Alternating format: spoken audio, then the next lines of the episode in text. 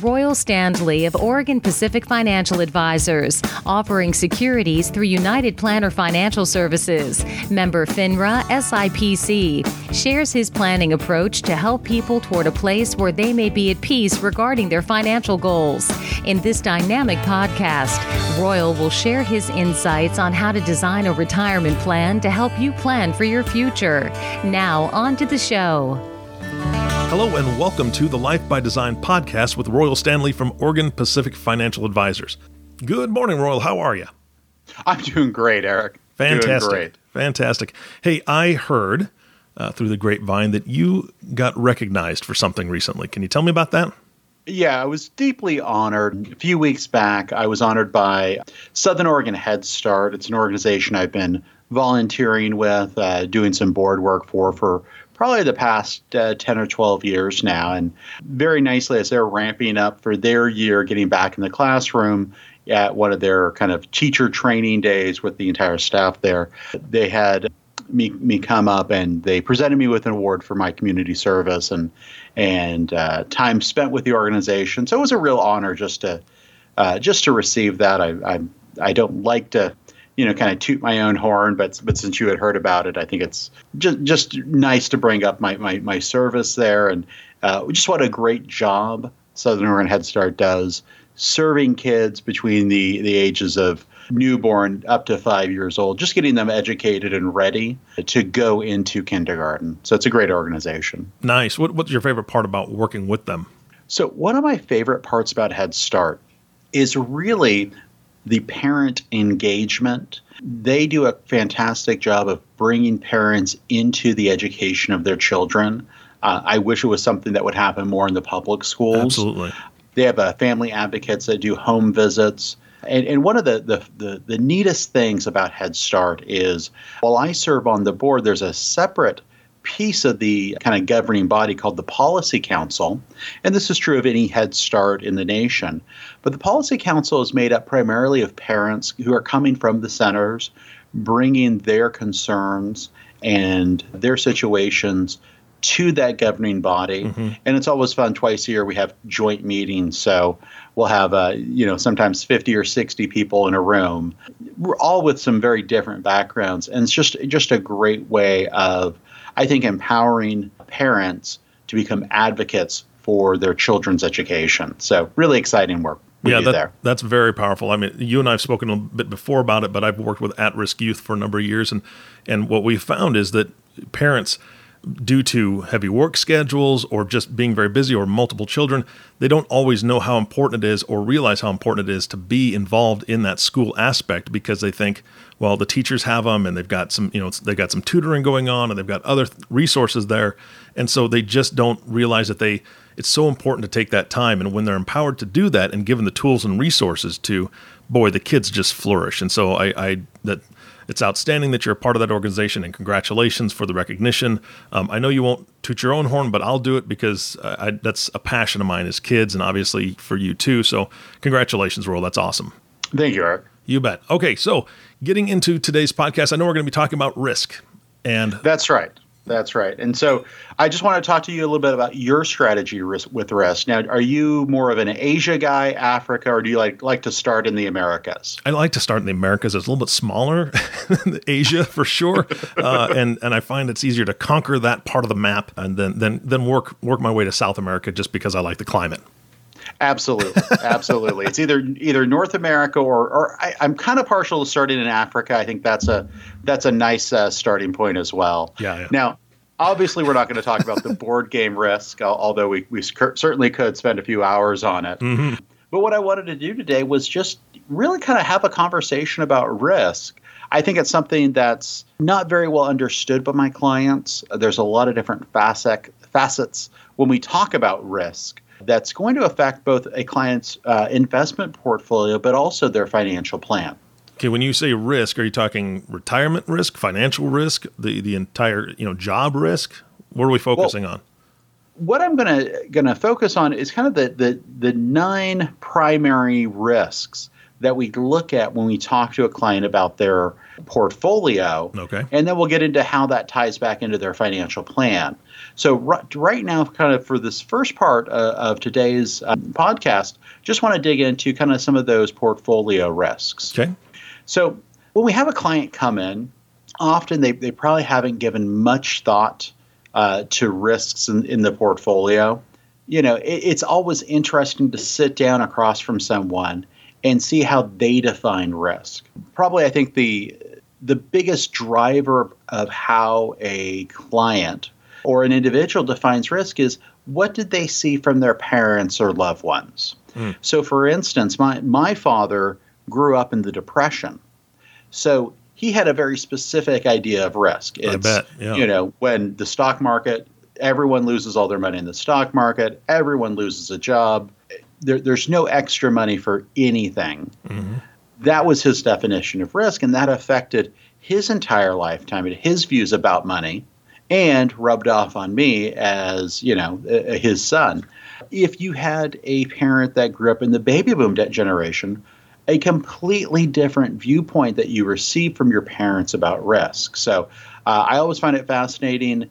Uh, each person who sits down across from me brings in kind of this this uh, legacy mm-hmm. Uh, of how to look at the world and what concerns them the most. Which makes perfect sense. Absolutely, it's it's your environment that that influences what you believe is your base risk. Exactly. Exactly. So so Eric, I, I just want to ask you, what do you think your parents taught you about risk? Uh, well, I know that with with my parents, they did a great job with my my dad built his retirement a couple different ways. Uh, he worked, you know, he was in the Air Force for 20 years, then he retired, so he had that retirement, uh, and then they uh, he worked for Boeing for a number of years and retired from Boeing, so he had that retirement. So multiple streams of income in retirement was a great thing that they taught me. But the risk that they taught me was having a financial planner because they they played around in the market a little bit and they took a hit, a big, big hit at one point, uh, taking some advice from a family member, and and so I, I learned my lesson there that it's it's the market can be like gambling, and I, I, don't want to do that without some serious guidance and and with somebody who's not going to gamble my money and is going to do it in the right way. Excellent, excellent. So, so from my standpoint, my dad really taught me more of a scarcity mentality mm-hmm. that whatever you had could go away like that, and that no one ever makes any money in the stock market. Uh, you know, because of those risks there. He mm-hmm. just had al- always seen from his perspective to just to stay away from stocks. He he yep. was a big believer in CDs and keeping the money under the mattress and that sort of thing, and then investing all of your thing in tangible things like real estate. Mm, gotcha. So that was kind of my background there. So it's very interesting that I I got into a profession where I have to deal with the stock market on a daily basis. I don't know if that makes me a masochist or what or a sadist. I'm not sure. it, it puts you in control a little bit. I hope. A little bit, absolutely, yeah. absolutely. So w- when I have a client sit down, oftentimes th- they just don't have a, a good concept of risk. And we'll ask a question of, you know, how do you view risk uh, to your portfolio? And a lot of times they think of it as a zero sum game. Either I make money or I lose it all, mm. which is really, you know, think of think about a hand of blackjack in Vegas. You know, you put down your money, it's either going to be I, I win, I lose, or we push. Mm-hmm. Which, if you're a gambler, you know that a push is always a win. At least that's my my, my gambling uh, uh, theory there. yeah. So with market risk, what we're really looking at there is the loss of principal. So you buy a stock, and if you just buy one individual stock, you do have somewhat that that risk of total loss. Mm-hmm. Now, for the most part, we really believe in just diversifying as much as possible. So we'll look at, for instance, the S&P 500. That's an index of 500 different stocks. So we've eliminated that that absolute kind of devastating risk there of losing everything, but you'd still absolutely have the risk of uh, fairly substantial pullbacks in the market. You know, we look at uh, what the S&P was down in 2008 you know, at certain points there, it was down, you know, 35, 40%. mm hmm If we're looking at international markets or emerging markets, that's, you know, more than 50%. And so that market risk is kind of one of the, I think the primary things people sit down across from me with in their mind of, okay, well, I don't want to go through losing something. I don't, I don't want to suffer a 20, 25% risk. Now, on the flip side of that, there's also market reward.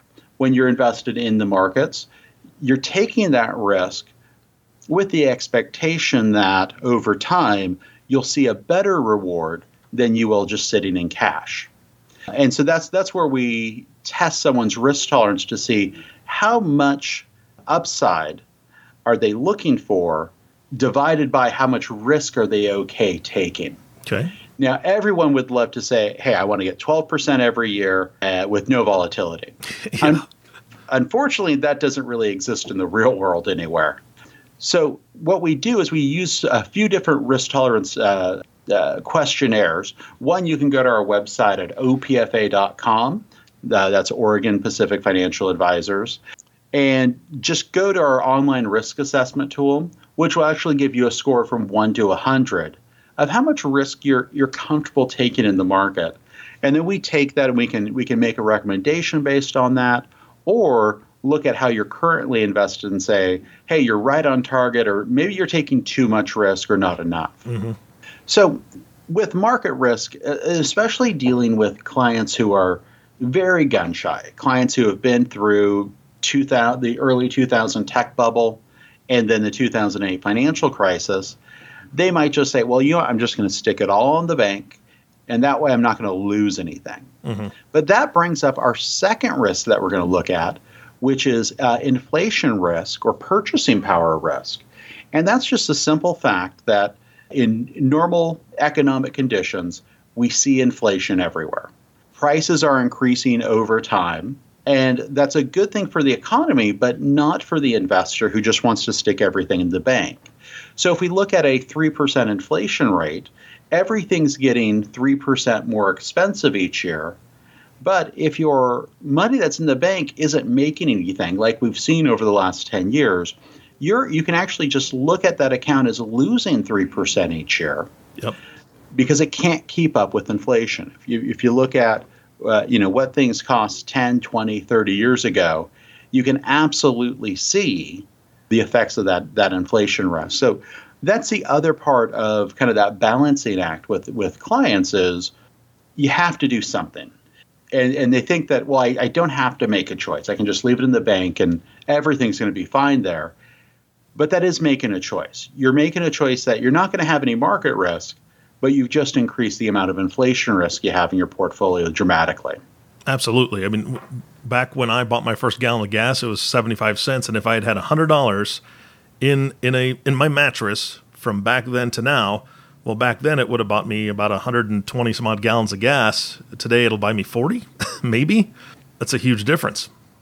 Absolutely. Absolutely. So that inflation risk really is something that we build into our financial plans, and I'll, I'll kind of bring that back in there when we d- dive into the financial planning aspect of that. Going through some of the other risks, um, another is interest rate risk, which I think is a very real risk right now, because over the last you know 30 plus years, we've been in this environment where we had very high interest rates in the 1980s, and then slowly over time they've, they've just been falling and then they kind of hit their low back in you know uh, uh, 2015, 2016, and then they're beginning to rise off of that low. Now, as interest rates fall, you know, if you bought a CD back then uh, at you know let's say 12, 14 percent in the 80s, well, you you felt really good about yourself, but over time, that interest rate every time you renew it, it's dropping lower and lower. Hmm. Now, if you bought a, let's say, a, a, bond over that period of time, that lowering interest rate increased the value of your bond, but that that relationship is going to flip going into this new environment that we're in with rising interest rates, where uh, a bond that you bought two years ago has probably lost a fair amount of value over the past 12 uh, to 18 months as interest rates have risen off of their lows. And we see that rising interest rate environment for the foreseeable future. So that interest rate risk is something that we're being very aware of there uh, as we're putting together our bond portfolios. uh, just looking at the way interest rates are, we expect them to work over the next three to five years. Gotcha. Now, a few of the other ones, this will fit much more into fi- our financial planning, is a shortfall risk. You know, for instance, if you're trying to save money for the future in retirement, or let's say you, you want to save up for a second home, a boat, a motorhome, that sort of thing, shortfall risk is the risk that you're not taking uh, enough risk in the markets and you're not saving enough. This is something that we see quite often with people as they're looking at their retirement planning is am I actually saving enough? And it, it always amazes me sitting down with a client who is, you know, six months out from retirement, wanting to come in and say, Hey, have I saved enough?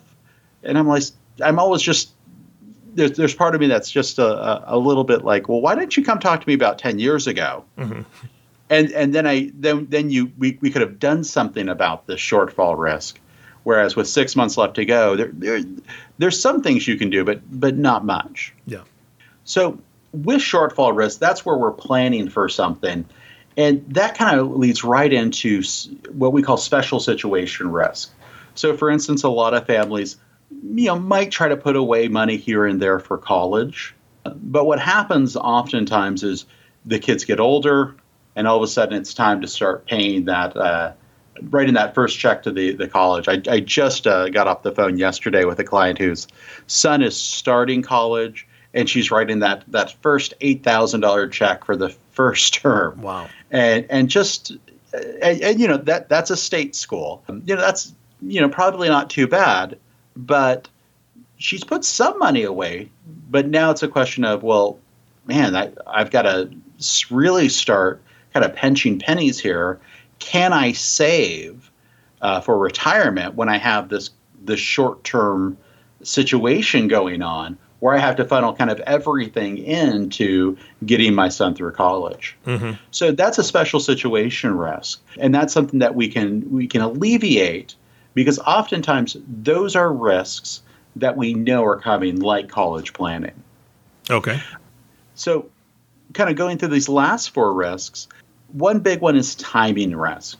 Where I see this happen most often is looking at when clients are getting ready to retire. So, for instance, if you look at the statistics here, a client who retired in um, you know, uh, two th- or uh, 1999, 1992, right before kind of that 90s bull market began, probably had a very, very good retirement. Mm-hmm.